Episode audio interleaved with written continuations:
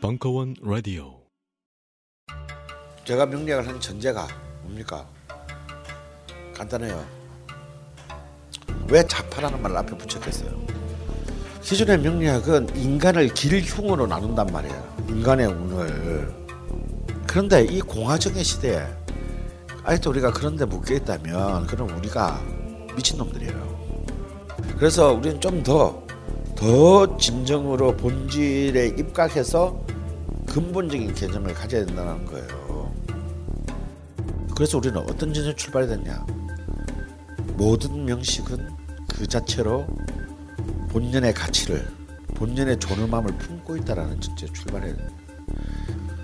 그래서 각각의 명식이 갖고 있는 포텐셜들을 다 세심히 읽어내고, 그리고 거기에서 어떻게 이 명이 수많은 운과 만나면서 자신들의 포텐셜을 정말 그 짧은 생에 살다 가는 건데, 그 짧은 시간 동안에 어떻게 가장 완전 연소시킬 수 있느냐, 그걸 사유하고 그 길을 알아내는 게 명리학이지. 강헌의 좌파 명리학 시즌 5 기초반 2월 8일 개강. 자세한 사항은 벙커원 홈페이지에서 확인하실 수 있습니다. 한 번쯤 그런 생각하시죠? 나도 철학이나 공부해볼까? 그런데 이걸 어쩌나? 세상엔 철학자가 많아도 너무 많습니다. 아휴. 하지만 걱정 마세요. 반으로 딱 잘라 줄일 수 있는 방법이 있으니까요. 어떻게요? 싸움을 붙이면 되죠. 철학박사 강신주의 마지막 철학 강의, 철학 대 철학 더 필로소피. 철학박사 강신주가 싸움 붙인 철학자들, 그리고 그들의 담론들, 더 필로소피 챕터 3에서 그 승자를 확인하세요. 2017년 2월 9일 개강. 자세한 내용과 수강 신청은 벙커원 홈페이지를 확인하세요. www.벙커원.net. 안녕하세요. 용산에서 가장 믿음 가는 조립 PC 전문 업체 컴스테이션의 이경식입니다. 당장이라도 사용하고 있는 컴퓨터를 들어다 던지고 싶을 때, 그럴 때를 대비해 저희 컴스테이션이 용산 선인상가 21동 1층 130호에서 기다리고 있습니다.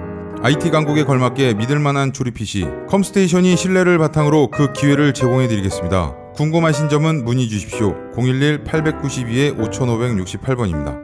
우주 최강의 만족스러운 서비스를 제공해드리는 저희 컴스테이션이 늘 기다리고 있겠습니다. 딴지스에게 F1 같은 존재, 컴스테이션은 조용한 형제들과 함께합니다.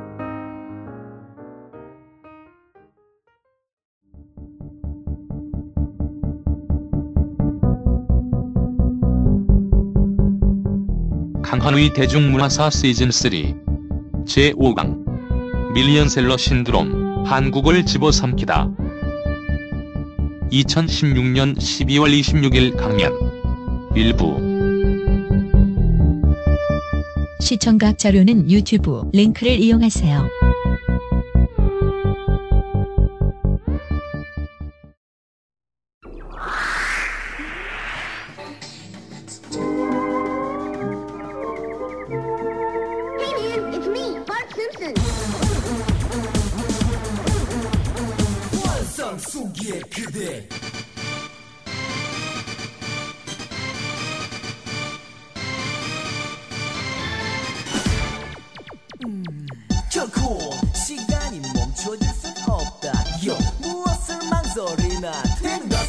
하나뿐인데 바로 지금이 그대의 유일한 순간이며 바로 여기가 단지 그대의 유일한 장소이다. 사랑 속엔 그대가 있다.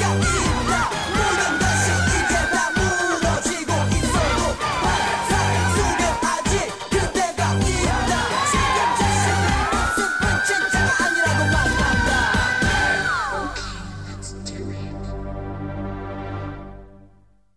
맞습니다.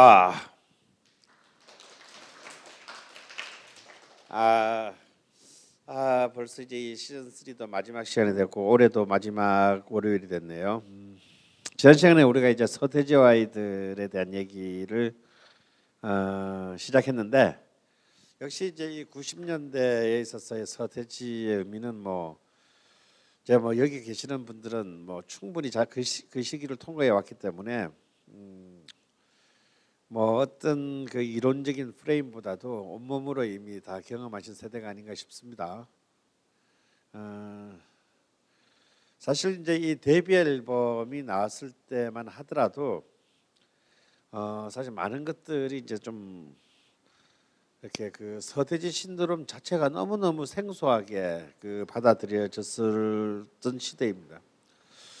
특히 이제 이 난 알아요 같은 경우는 굉장히 조금 제가 보기에는 전술적인 타협이 굉장히 많이 있었죠. 우리가 지난 시간에 마지막에 들어봤지만 과연 한국어로 랩이 가능할 것인가라는 가장 초보적인 의문에서부터 사실 이제 그러한 어떤 그 생소함을 희석시키기 위해서 사실은 이제 굉장히 익숙한 멜로디 라인에 후렴구들을 집어넣는다든가 이제 본격적으로 힙합이라고 부르기에는 조금 힘든 굉장히 이제 그 슈거팝적인 요소들을 사실은 많이 집어넣었어요. 하지만 이 앨범의 두 번째 면 B면에 있는 방금 여러분 들으셨던 환상 속의 그대 같은 노래는 사실은 이제 더 이상 그 난 알아요가 보여주는 어떤 그런 슈거팝적인 의미가 없습니다. 굉장히 어두운 노래고요.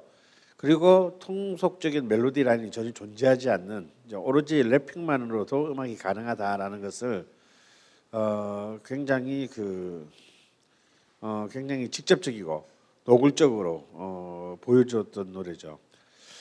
그래서 사실은 이제 이런 그 앨범 안에서도 보면 서태지는 자신의 음악적 방향에 대한 자신감이 분명히 있었어요. 특히 이제 그 이 밤이 깊어가지만 같은 노래들은 완전히 이제 그 당시로서는 생소했던 우리가 보통 이제 서태지하고 R&B하고를 이렇게 묶는 걸 굉장히 이상하게 생각하는데 사실 이 안에는 이제 랩에서 R&B에 그 흐르는 미국 그 흑인 음악의 어떤 그런 그 장르 컨벤션들이 굉장히 그 입체적으로 놓여져 있습니다. 이런 이제 그 전공법적인 요소들이 이제 그 당시 새로운 것을 원했던 새로운 표현을 원했던 그리고 그 이전에 어떤 그 어떤 문화적인 문법이 아닌 자기들만의 어떤 그런 새로운 표현을 원했던 그 새로운 세대들에게 정확하게 그 매칭이 됐다고 봅니다. 뭐 그 뒤에 이제 이 서태지와 아이들의 성공은 뭐 정말 굉장히 충격적인 것이었습니다. 정말 90대 초반의 모든 대중문화의 길은 서태지로 통했죠. 그래서 이제 과연 이제 그 서태지는 과연 그런 문화적인 혁명아인가라는 막 그런 엄청난 많은 그 토론들을 끌고 나오게 됩니다.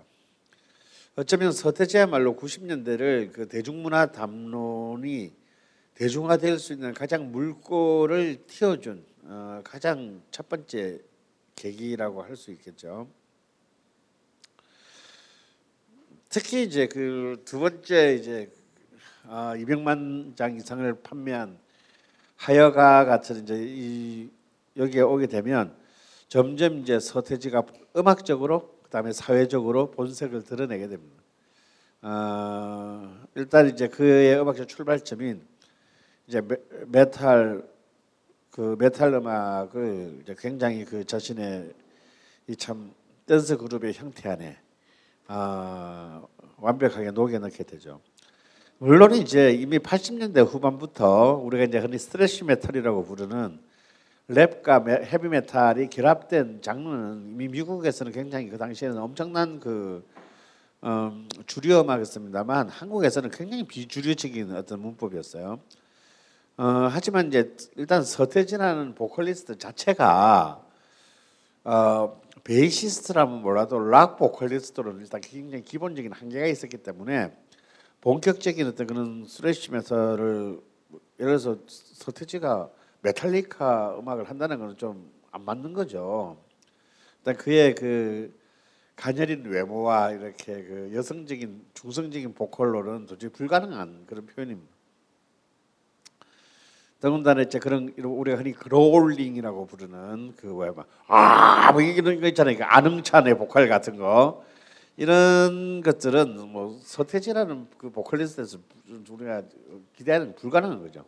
그러니까 나중에 이제 3집의 교실 이데아 같은 부분에서 그런 이제 그 이제 후렴 부분은 아예 안흥찬을 불러다가 이제 그런 부분을 맡기게 됩니다. 근데 그런 거 보면 굉장히 이제 이 서태지가 음악 감독으로서도 굉장히 영리한 인물이라는 거죠. 장르적인 틀은 그런 그 메탈적인 랩 메탈적인 요소들을 다 가지고 오면서 또 그 자신의 보컬 부분은 충분히 이제 당시에 10대 소녀들이 이렇게 수용할 수 있는 그런 어떤 팝적인 요소들을 잘 가미시키고, 그러니까 흑인 음악적인 요소들을 갖고 오면서도 늘 이제 그동안 수십 년 동안 한국의 수용자들한테 익숙한 그런 백인적인 멜로디어스한 라인들을 빠지지 않고 살렸습니다. 근데 이제 서태지가 혁명적인 이유는 있다고 봅니다. 저는 있다고 보는데 그것은 우리가 생각하듯이 그렇게 음악 그 자체에서는 있지 않다. 사실 이제 서태지는 이제 그 이상하게 일찍부터 계속 표절판문에 휩싸이게 돼요. 음악적으로. 근데 예를 들어서 좀 억울한 부분들도 있습니다. 가령 이제 하여가의 이제 그 기타 리프가 당시에 이제 뭐 테스타멘트라는 이제 그룹의 뭐 노래하고 그 라인이 똑같다. 근데 이제 이 하여가의 이제 그 이 기타 리프를 맡겼던 거는 이태섭이라는 한국 기타리스트한테 맡겼는데 이 친구가 좀 약간 표절성이 짙은 라인을 가지고 와서 쓴 거죠. 물론 그거는 서태지의 죄는 아니지만 어쨌거나 자기 곡에 남의 표절곡을 쓰게 결과적으로 쓰게 된 것들을 자기가 통제하지 못했기 때문에 책임은 이제 당연히 그 주인이 져야 되는 거죠. 가령 이제 예를 들어서 그 조용필이 청춘 시대 8집, 9집인가요? 거기서 이제 청춘 시대라는 노래가 있는데 그 노래의 기타 라인이 일본의 그 노래와 같다는 나중에 이제 문제가 제기되면서 물론 자기가 만든 건 아니지만 조용필은 그 뒤로 단 한 번도 그 곡을 공연에서 부른 적이 없어요.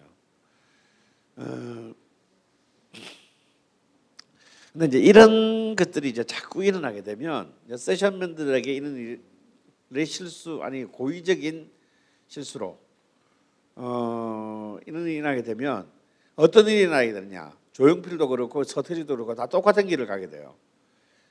도저히 국내 세션맨들을 믿지 못하니까 전부 비싼 돈을 주고 미국의 세션맨들을 고용하게 되는 이제 그런 방향으로 이제 가게 됩니다. 왜냐하면 걔들은 표준 안 하니까요. 그리고 이제 비싼 만큼 좋은 라인들을 뽑아내 주기 때문에 그래서 사실은 이제 이 서태지와 아이들의 4집 이후 또 조용필의 13집부터는 이제 외국의 연주자들의 이제 사실은 이 곡에 많이 참여하게 됩니다.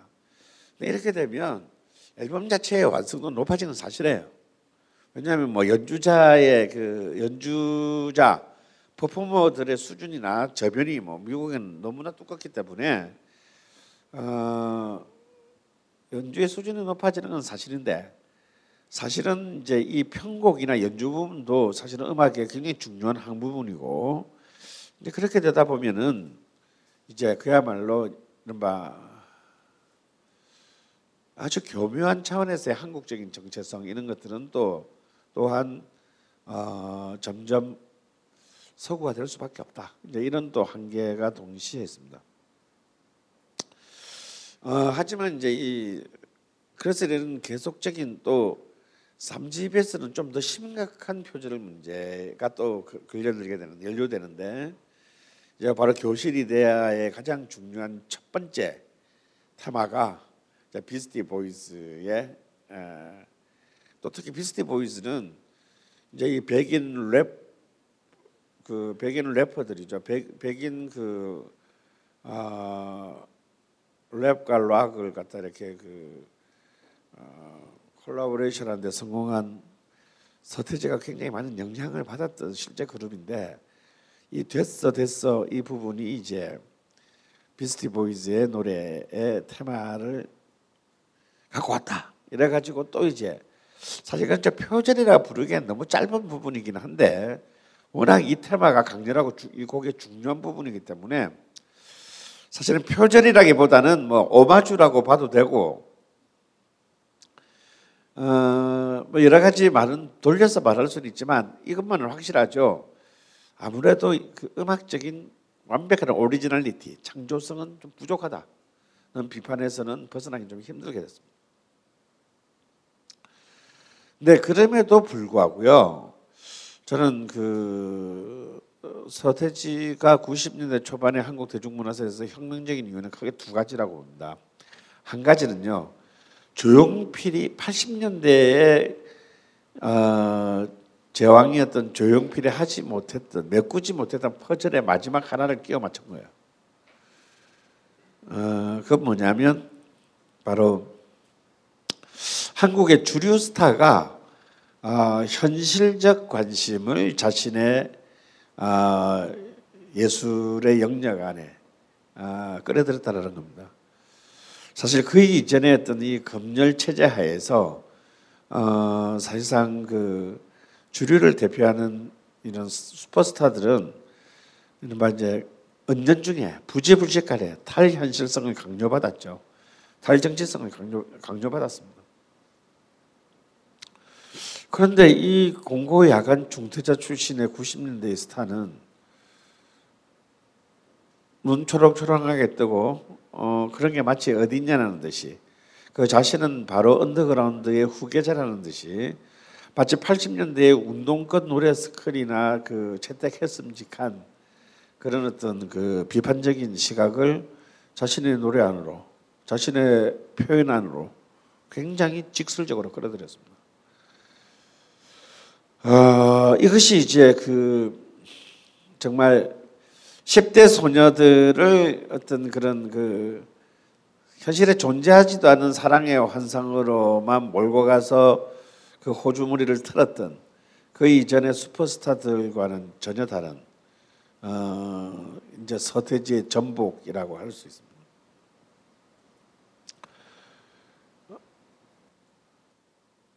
좀 더 가혹하게 말하면 그 서태지와 동일한 해 92년에 데뷔한, 오랫동안 언더그라운드 생활을 거치고 데뷔하자마자 성공을 거둔 강산해라는 락커가 있는데, 이 강산해의 데뷔 앨범의 라구요 같은 노래는 그 이전에 존재해왔던 수많은 이른바 80년대 노래운동권의 수십 개, 수백 개가 되는 통일운동 전체를 그냥 넘어서는 강력한 영향력을 발휘하게 돼요. 그리고 서태지의 교실이 대하는 88년 정교조 운동 이후에 일어났던 또 수많은 이른바 참교에 관한 이 비판적인 교육의 내용을 담은 또 수많은 문제의식을 담은 노래들을 또 다 넘어서는 어떤 그런 엄청난 파괴력을 가지게 됩니다. 결국은 이제 이런 그 비주류의 그런 어떤 비판적 문제의식을 주류 안에서 이제 녹여내게 되는 것이 이 90대 초반에 굉장히 중요한 또 하나의 흐름이었고, 여기에는 이제 그 공일 로비라든지 특히 이제 그 신해철이라든지 이런 이제 그 상대적으로 그 선망의 대상이 되는 좀 좋은 대학을 나왔거나 입학했던 이런 엘리트 청년들이 그 이전에 그 이른바 직업적인 작사가들이 보여주지 못했던 어떤 새로운 어떤 그 90년대적인 어떤 문제의식을 노래 속에서 표현함으로써 이것들이 어떤 90년대 한국 대중문화에 굉장히 중요한 어떤 하나의 그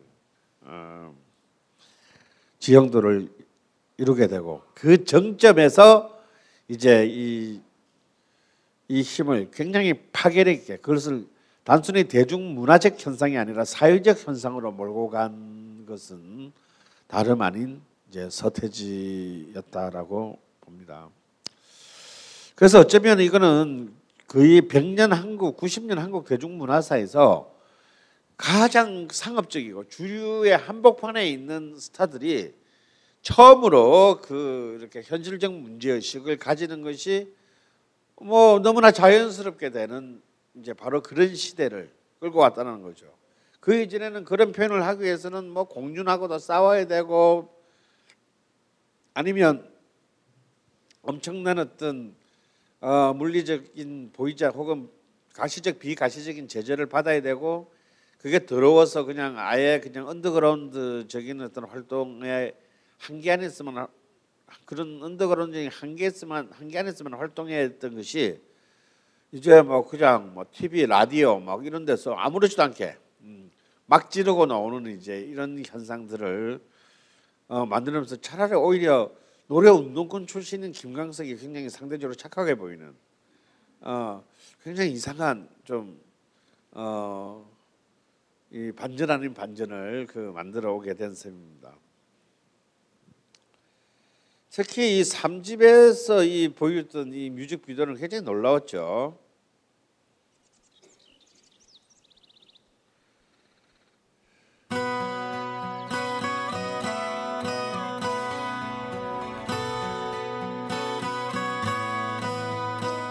이제 교실 이데아와 탑2인 이제 이 발해를 꿈꾸면은 사실 그 문제의식에 비해서 이렇게 썩 좋은 작품은 아닙니다만 이 뮤직비디오는 참 충격적이었어요. 갈려진 땅의 친구들을 언제쯤 볼 수가 있을까 망설일 시간에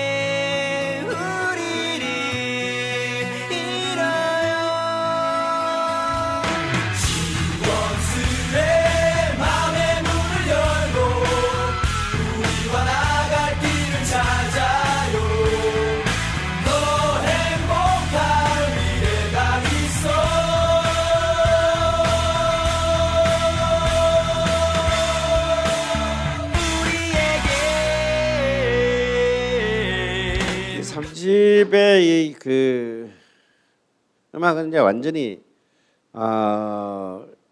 락커로서의 서태지의 주 관심사인 이제 얼터너티브 뮤직 락이 이제 그대로 전면에 드러났죠.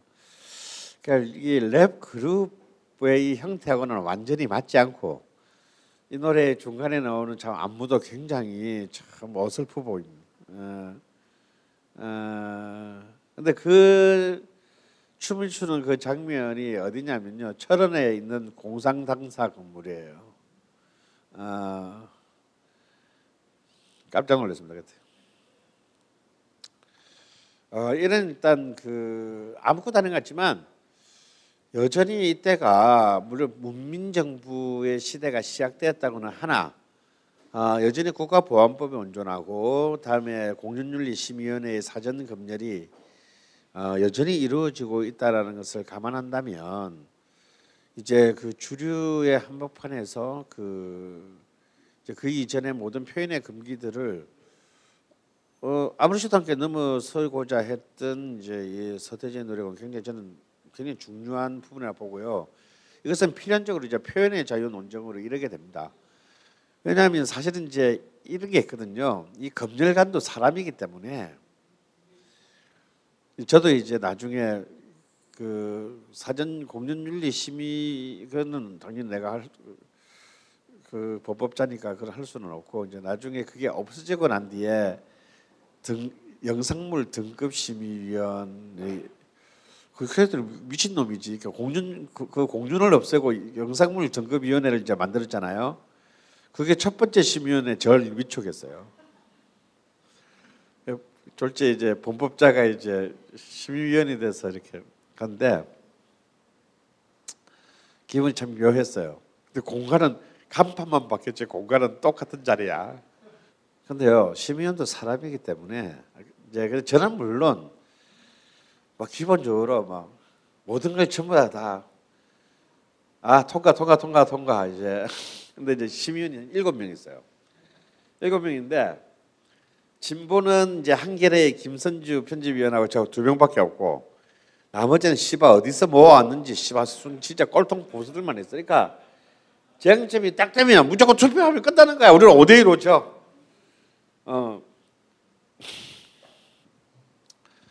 근데 이제 예를 들어서 이제 어디서 문제가 걸리냐면요, 이런 거예요. 제일 많이 걸리는 부분은 뭐냐면 외국의 락 뮤직비디오가 들어오는데 막 그 외국 락커들 이렇게 문신한 애들 되게 많잖아.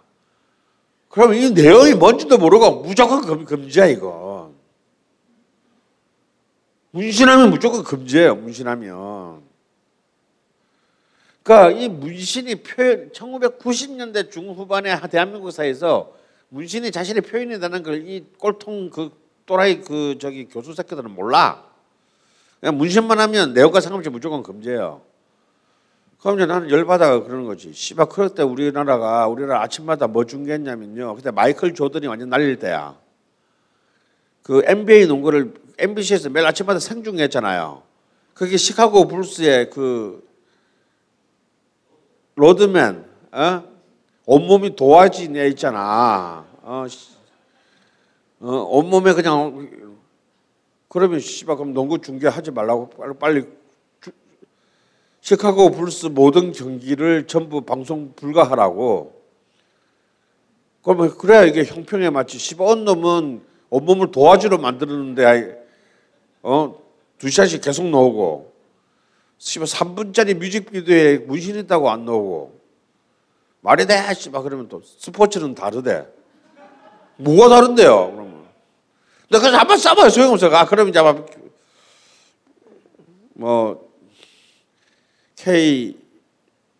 K대학 신문방송학과 학과장님이신 심의위원장님께서 자 표결합시다.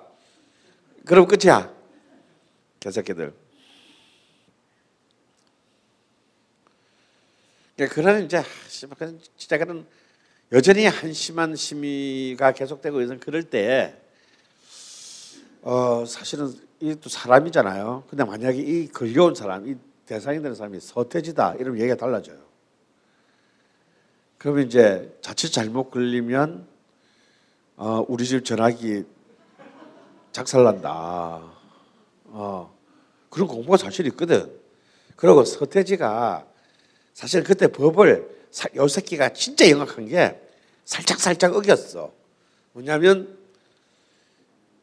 이 심의위원회에 낸 그 가사를 낸 거 말고 판 놓을 때는 몇 개를 살짝 바꿔서 냈어요.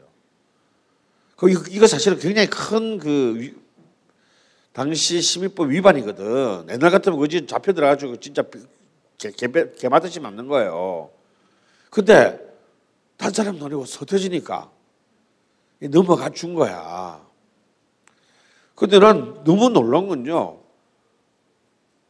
특히 교실 이데아가 무수정 통과된 거예요. 됐어 이제 그런 가르침은 됐어잖아요. 이거는 교육체제 자체를 부정하는 말이거든. 난 이게 무수정 통과된다는 거는 꿈에도 생각했어.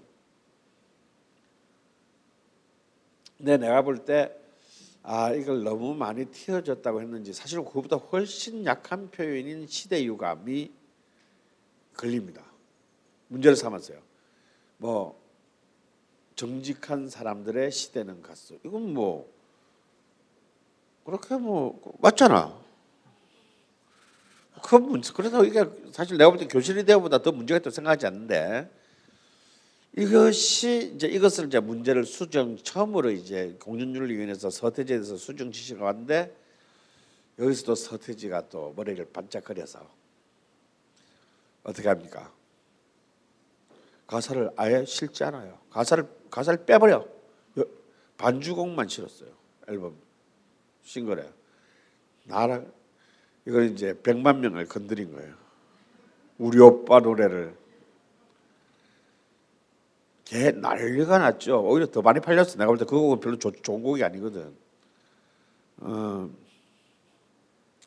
그런데 사실은 이미 92년도에 강산의 일집안에 돈이라는 노래가 있는데 여기에 그 돈이라는 노래에 사실은 그 공윤의 심의가 수정 지시를 내렸을 때 강산해가 그것을 거부하고 반주음악만 치는 전례가 있습니다. 그런데 강산해는 무명이잖아 그때. 그런 일이 있어도 아무도 신경 안 쓰고 그냥 연주곡인가 보다 하고 우리는 넘어갔지만 우리의 태주 오빠가 똑같은 일을 했는데 나라가 뒤집어지면서 이제 이 95년을 이제 이 검열에 대한 표현의 자유에 대한 이 문제로 가게 돼요. 그때 저는 이제 그 이 영화법 위반 표현의 자유로 인한 이제 소송에 걸려서 저는 이제 법률상 그 기소 중이었고 사실은 이제 서태지가 제가 헌법재판소에서 제가 승리하는데 사실 제보다 30%는 기여하지 않았나.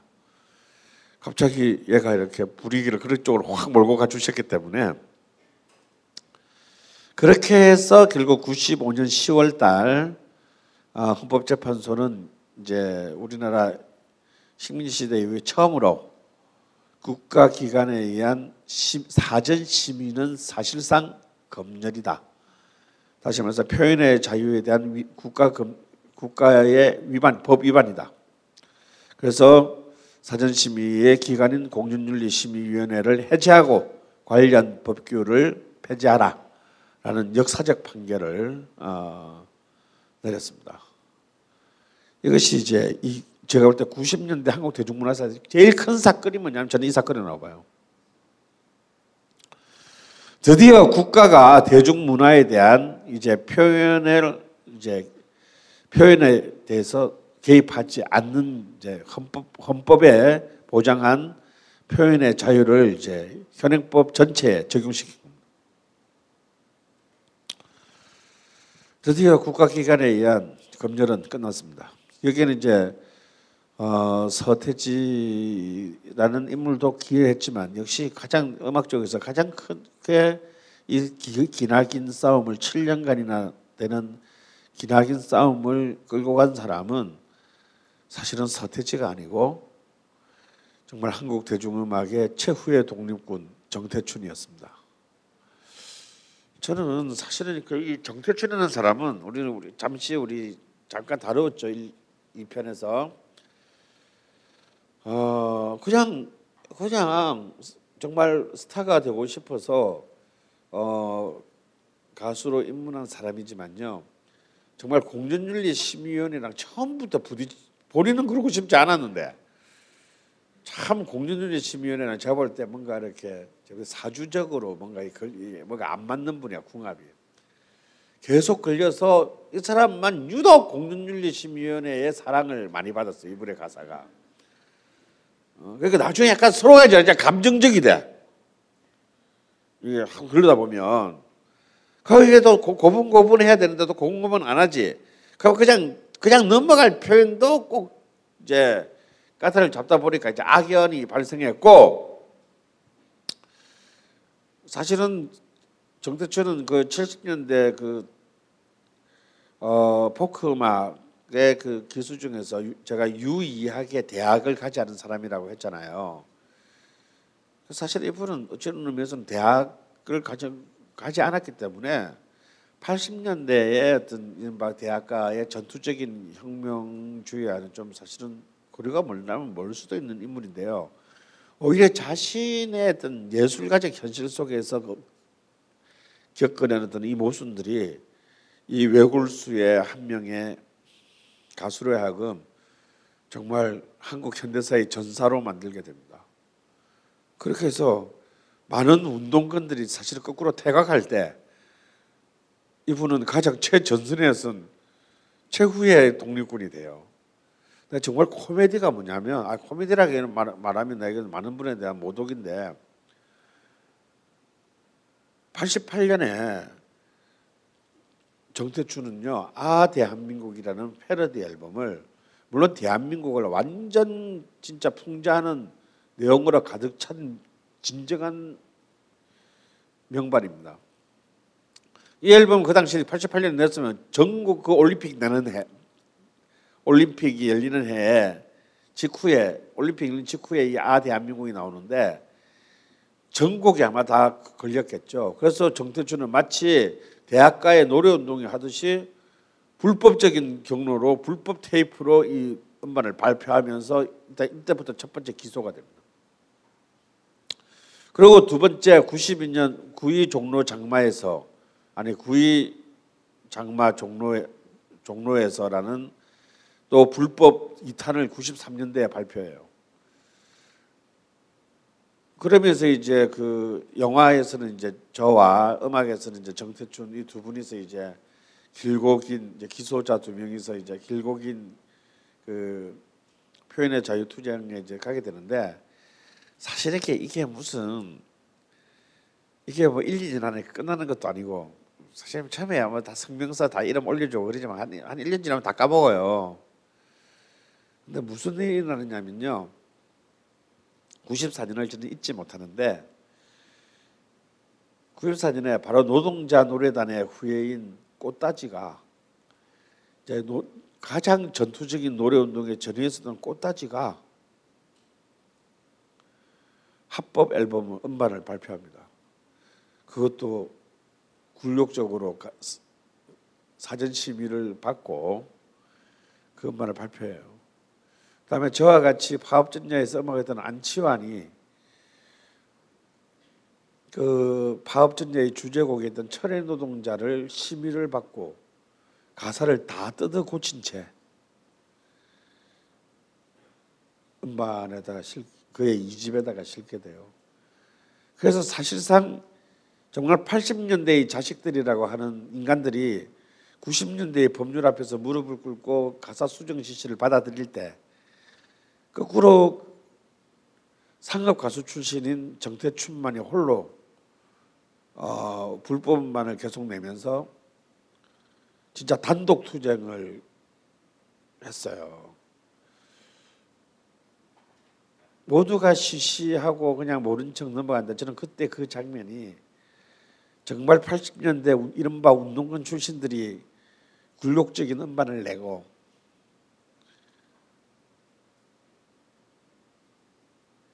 오직 한 사람만이 여전히 불법의 영역에서 이제 이 공중과 싸우는 모습을 보면서 참 씨발 참 세상 족같다 정말 좀 웃기기 이를 데 없다 이런 이제 생각을 했어요. 물론 아무도 여기에 신경 쓰지 않았죠. 왜? 이미 94년도에 이미 서태지와 김건모와 쿨의 시대였기 때문입니다. 뭐 걔들이 100만장, 200만장, 300만장 노름하는데 누가 있는데 관심이나 있어요. 이제는 80년대가 아니니까 아무도 관심 없죠. 그래서 아직도 많은 사람들이 이 표현의 자유, 음악에서의 표현의 자유는 우리 태지 오빠가 해낸 거예요라고 얘기하는 이런 말도 안 되는 반역사적인 팩트 인식이 통용되고 있는 것도 바로 이런 것 때문입니다. 근데 참 놀라운 것은요. 예술가가 저는 예술가가 현실로부터 탄압받을 때 그리고 그 모순이 가장 기강될 때 저는 가장 위대한 창조적 예지가 저는 솟아오른다라고 생각하는 사람입니다. 사실 이 불법 시대에 냈던 정태춘 혹은 그의 부인 박은옥과의 이 두 장의 음반은요 정말 가장 위대한 또 가장 위대하고도 아름다운 음악이기도 해요. 물론 이제 시대는 더 이상 그들의 시대는 아니었고 이제 시장의 주류에서는 물러나고 있었지만 이때 그들이 보여주는 음악은 여전히 이제 신자유주의 이제 97년 이후의 신자유주의 시대 그리고 이 이른바 부의 양극화가 정말 약탈적으로 진행되고 있는 지금 이 순간에 이르기까지 저는 이들의 음악의 문제의식은 현재로도 여전히 유효하다라고 생각을 합니다. 정태춘의 위대함은 바로 이런 데 있겠죠. 그가 단순히 그때 이제 그런 얘기들이 있었습니다. 한때 괜찮은 가수 있는데 애가 그냥 빨간 물이 들어가지고 그만, 이런 이제 그 주류의 평가가 있었는데요. 사실은 정태춘은 오히려 그런 자신이 사회적으로 그 모순을 자각하고 각성했을 때 사실 가장 예술가로서도 가장 뛰어난 작품을 남겼다는 걸 우리가 잊어서는 안 돼요. 상업적으로는 전혀 알려지지 않았지만 그 구이 장마 종로에서라는 94년 앨범 중에 제가 가장 좋아하는 노래 하나를 여러분과 같이 들어보도록 하겠습니다. 지금 이 순간에 우리가 어느 순간 개돼지로 전락한 우리들 모두에게 바치는 노래예요.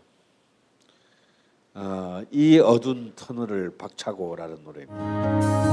우리는 긴긴 철교 위를 달리는 쏜살 같은 전철에 지친 몸을 싣고, 우리는 그 강물에 빛나던 노을도 진 어두운 한강을 건너 집으로 졸며 함께 가야지. 우리는 나가야지 거기까지. 우리는 물을 뻗어야지 함께 가야지. 우리는 나가야지. 80년대에 걸쳐서 이렇게 모든 한국 대중문화의 전 부분에 걸쳐서 이제 시장의 토대가 완성되었고, 90년대가 개막하면서 이런 이제 올림픽의 그 에너지가 아직까지 그 여운이 사라지지 않은 이 90년대 초반의 한국 대중문화는 제가 볼 때 이성을 잃고 폭발합니다. 이제 이런 바 밀리언 셀러의 시대가 시작돼요. 모든 부분에서. 일단 저는 먼저 이 지금은 밀리언 셀러 시대 아니에요. 지금은요, 막 이 밀리언셀러 되려면 아주 똥을 싸야 돼요. 뭐 엑소 오빠라 밀리언셀러가 될까? 엑소도 거의 될까 말까 하고 1년에 뭐 100만 장 파는 판이 이제 나올 수가 없죠. 100만 장 이상 팔리는 책, 뭐 1년에 한 3권, 작년에는 제가 알기로 100만 권 이상 팔린 책이 올해 작년 다 합쳐서 3권인가를 알고 있습니다. 미움받을 용기가 100만 부가 팔렸고, 정의란 무엇인가가 100만 부가 팔렸고요.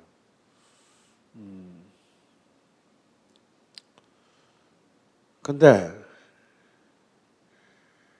개나 소나 100만 부가 팔리는 시대가 있었습니다. 바로 이때 90년대 초반이에요. 저는 이제 음악을 기준으로 하면요, 미국 이제 세계에서 가장 큰 음반 시장은 이제 미국에서는 100만 장의 음반이 팔리면 플래티넘 레코드라는 것을 수여합니다. 그만큼 이제 그 RIAA 미국 이제 그 음반 산업 협회에서 평균적으로 보면 1년에 약 23장에서 26장 정도의 플래티넘 레코드가 나와요. 근데 보통 미국의 기준은 100만이 아니고 50만이에요. 50만 장이 팔리면 골드 레코드를 수입합니다. 100만 장이 팔리면 플래티넘을 줘요. 사실은 이 얘기는 뭐냐면 본래는 플래티넘 레코드라는 개념은 없었다는 얘기야. 그러니까 골드 레코드만 있다가 플래티넘 레코드는 거의 70년대 말인가 80년대 와서야 미국에서도 처음 생겨요. 그만큼 시장에서 대박이 났다는 것은 미국에서도 50만이 기준이었어요. 근데 우리보다 음반 시장이 훨씬 큰 영국까지는 이제 미국 기준을 따르지만요, 우리보다 훨씬 큰 호주라든지 이탈리아라든지 독일이라든지 이런 데서는요, 골드 레코드 기준이 얼마냐면 5만 장, 10만 장 그래요. 이게 뭔지 뭘 말하는 건가? 대한민국의 인구 규모와 이 문화산업 규모를 볼 때 뭐 하나가 100만 장이 팔린다는 거는 이거는 내가 볼 때는 비정상적인 거라는 거예요. 이건 이미 이건 뭔가가 잘못된 거예요. 우리에게 필요한 거는 100만 장이 아니고 10만 장짜리 10개예요.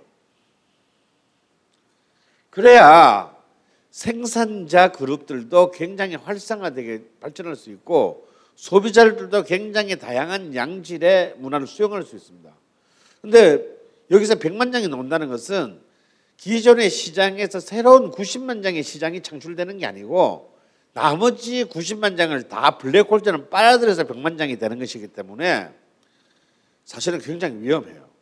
이제는 영화에서는 이제는 미쳤죠. 1000만의 시대에 열렸대요. 우리가 인구가 몇 명인데 도대체 영화 한 편을 1000만 명이 본단 말이에요. 이 이야기는 거의 20만도 안 보는 영화들이 수없이 이제 학살돼야만 가능한 얘기예요. 이제 이 밀리언셀러 신드롬이 이 90대 초반에 한국을 집어삼키고 결국은 물론 이것 때문은 아니지만 저는 97년 말에 IMF 이제 이른바 외환 위기로 한국의 경제가 침몰하게 되는데 이러한 어떤 그 이 경제 위기적 상황 전에 정말 아주 문화 산업 역시 토대가 제대로 만들어지기 전에 엄청난 그 뭐랄까요 밀리언셀러 잔치를 벌이면서 전부 공도 동망의 지름길로 달려가게 됩니다. 자, 바로 이제 한국 영화 단강 개봉 시절에 한국 영화가 1993년 드디어 100만 관객을 돌파하게 돼요. 근데 놀랍게도 그 한국 영화 사상 최초로 100만 관객을 돌파한 영화는 단 한 명의 슈퍼스타도 나오지 않는 저예산 영화였다는 사실입니다. 바로 임권택 감독의 서편제였습니다. 사실 이제 임권택 감독은 이미 이 당시만 하더라도 한국 영화를 90편 이상 찍은 한국 영화의 살아있는 전설이었고 하지만 그렇게 큰 성공작은 없었던 사람인데요. 80년대 말부터 시작된 이른바 장군의 아들 시리즈 1, 2, 3가 엄청난 그 흥행을 기록합니다. 근데 여기서 엄청난 흥행이란 뭐 40몇만, 뭐 56만, 38만, 21만인가 이게 그 당시에는 어마어마한 성공을 거둔 거예요. 그래서 이제 이 태흥 영화사가 이 세 편의 그 장군의 아들 시리즈로 돈을 많이 벌었기 때문에 임권택 감독에게 그래, 네 하고 싶은 게 한번 해봐. 그래서 당시로서는 굉장히 재산인 3억 5천만 원의 제작비로 그는 무명의 배우들을 데리고 그가 정말로 찍고자 했던 영화를 찍었습니다. 그렇게 해서 이제 그 태영 영화사의 주력 개봉극장인 단성사에 영화를 그렸는데 첫 2주간은 아무도 보러 오지를 않아가지고 그냥 역시 한국에서 예술은 불가능해하고 문을 내릴 지경이었는데요. 여기에 구원투수가 등장합니다. 바로 막 대통령이 된 김영삼이었어요. 김영삼이 무슨 생각으로 뭔가 한국 영화에 기여해야 되겠다는 생각에 그 요새 한국 영화 중에 뭐 좀 내가 좀 이렇게 봐야 줘야 되는 영화 없나 했을 때 비수실에서 해필 이 영화를 추천했고 극장에서 본 것도 아니에요. 그 필름하고 좀 갖고 좀 청와대로 들어오시지. 그래서 청와대 안에서 시사를 했습니다. 물론 YS가 영화를 처음부터 끝까지 봤냐라는 점에 대해서는 아무도 증언이 없기 때문에 뭐 처음부터 끝까지 봤다라는 거 말할 수는 없습니다만 어쨌거나 기사에는 YS가 굉장히 영화를 보고 감동을 했다더라. 이런 이제 기사가 다음날 나면서요. 갑자기 그때까지 이제 이 극장에서 이 영화 내려나 마나 하고 있던 영화에 사람이 미어들기 시작하더니 급기야는 1년 내내 평생 20년간 영화관에 가본 적이 없었다던 40대 아저씨, 50대 아줌마들이 전부 이 단성사에 총출동하면서 정말 1926년 춘사 나온 교회 아리랑 이래로 이 단성사에서 가장 거대한 잭팟을 터뜨리게 돼요. 근데 정말 이 영화는 임권택만이 찍을 수 있었던 어쩌면 한국 영화사의 기적과 같은 영화이고 어쩌면 한국 영화에서 가장 위대한 음악 영화이기도 할 것이며 어쩌면 영원히 어쩌면 한국 영화를 대표할 만한 한국 영화였습니다. 임권택 감독은 아시다시피 이제 전라남도 출신이고요. 그래서 이제 그가 자라면서 저지했던 그리고 소멸해가는 간 판소리 문화를 특히 그와 같은 이제 동양 출신인 전라남도 장흥 출신의 위대한 소설가였죠. 돌아가셨지만 이제 이청준이 쓴 이제 뭐 선악동 나그네나 서편제 같은 이 판소리를 다룬 많은 단편 소설들을 뼈대로 해서 이 서편제라는 시나리오를 엮었습니다. 그래서 이제 오정혜라는 이제 신인 배우도 아니죠. 판소리를 하던 아마추어 여자 배우를 섭외했고 그리고 이제 이 엄청난 성우인데 이 영화에는 수많은 명장면들이 숨어 있습니다만. 여러분들 거의 다 보신 분들이 있으실 테고 혹시 그 영화를 못 보셨다 그러면요 유튜브에 풀 버전으로 다 있기 때문에 꼭 오늘 밤이라도 집에 가셔서 연말이 진짜 볼만해요. 저는 영화를 한 30번 좀 본 것 같습니다. 저는 솔직히 개인적으로 임권택 감독 영화 안 좋아하는데 이 영화는 정말 극강 추천할 만한 영화입니다. 그러니까 사람이 나한테도 그냥 영화 100편 좀 찍어봐라 그러면 한 93번째에 이런 영화를 혹시 찍을 수도 있지 않겠나 뭐 이런 생각은 듭니다만 정말 인간의 기술로는 찍을 수 없는 영화가 이 저예산 영화에서 저예산 영화를 통해 만들어져요. 정말 이 영화에서 가장 저는 뭐 수많은 감동적인 대목들이 있지만 맨 마지막 대목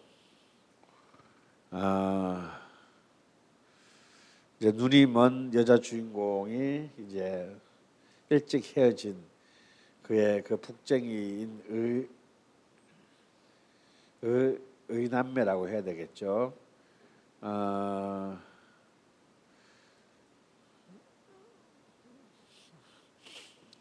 그 남자 동생을 만나서 소리로 그 한을 평생의 한을 푸는 그 맨 마지막 장면을 한번 같이 감상을 하셨습니다. 참. 이 집에 소리하는 나락이 있다던데. 예, 있지요. 소리 좀 청할 수 있겠소? 소문 듣고 오셨소? 예. 글쎄, 요새 여관에서 소리를 안 하는데 내가 잠깐 물어봐야겠소.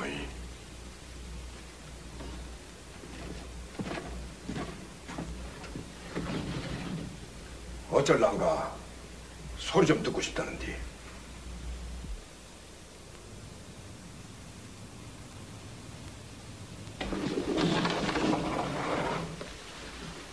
소리를 쫓아 남도 천지 안 돌아본 데가 없는 위인이요. 소리만 있어주면 이대로 앉아 밤이라도 새우겠소. 들을 만한 데도 없이 천억이만 원 소리요. 소문을 듣고 찾아온 터이니 사양치 말고 좀 들려주시오.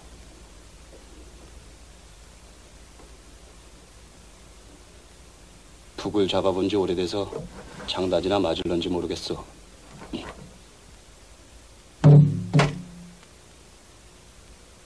그때여 심청이는 부친 눈을 띄우려고 남경장사 선인들께 300석의 몸이 팔려 만경 창파를 떠날 적은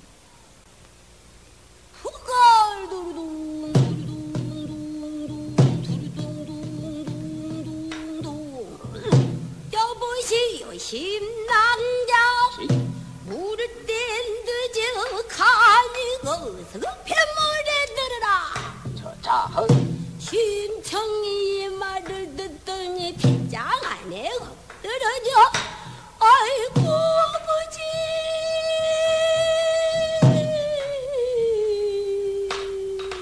저 사람이 자네가 늘 기다리던 동생인가? 예. 지소리가 저 사람의 북장단을 만났을 때에 대번에 동생인지 알아챘지요. 옛날 지 아비솜씨 그대로였어요. 어쩐지 심상치 않더라니. 헌디 그렇게도 기다리던 사람끼리 왜 서로 모른 척하고 헤어졌단 말인가? 한을 다치고 싶지 않아서였지요. 무슨 한이 그렇게도 깊이 맺혀 간디 풀지도 못하고 허망하게 헤어졌단 말이요. 우린 간밤에 한을 풀어냈어요. 어떻게? 지 소리하고 동생의 부구로요. 어쩐지 임자 소리가 예전하고 썩 다르다 했더니만은.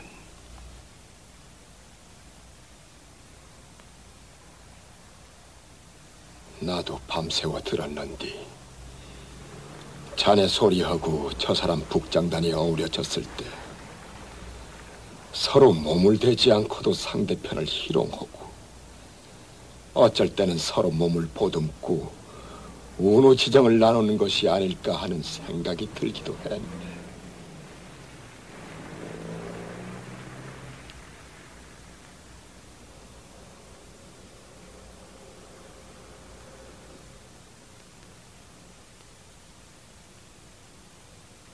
지가 여기 온 지 얼마나 되었지요? 한 3년 되었지. 지 팔자를 생각해보면 당치도 않게 편한 세월이 너무 길었나 봐요. 이제 그만 몸을 옮겨야 할 때가 된 것 같아요. 나도 그럴 것이라고 짐작을 했네만 다시 호라비로 돌아가는구먼. 정해진 곳은 있는가?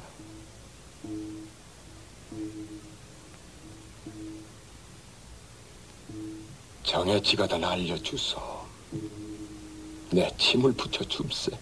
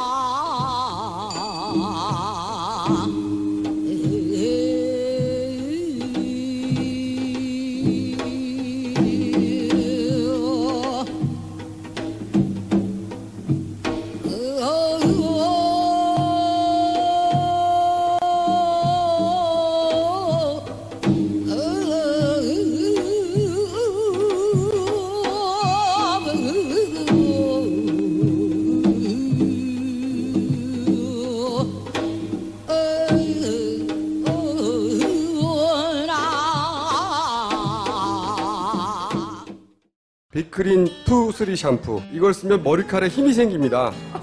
말도 안 되는. 제가 지난 시간에 머리카락이 힘이 생긴다고 그래가지고 말도 안 되는 소리라고 그래서 광고 떨어질 줄 알았거든요. 근데 진짜로 힘이 생긴다는 걸 증명하기 위해서 광고를 연장하였다. 좋아! 그럼에도 많은 분들이 구매해 주셨습니다.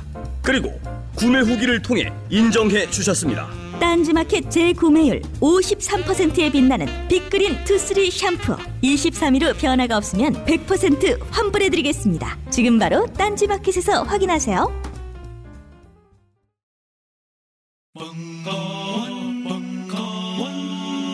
벙커원 라디오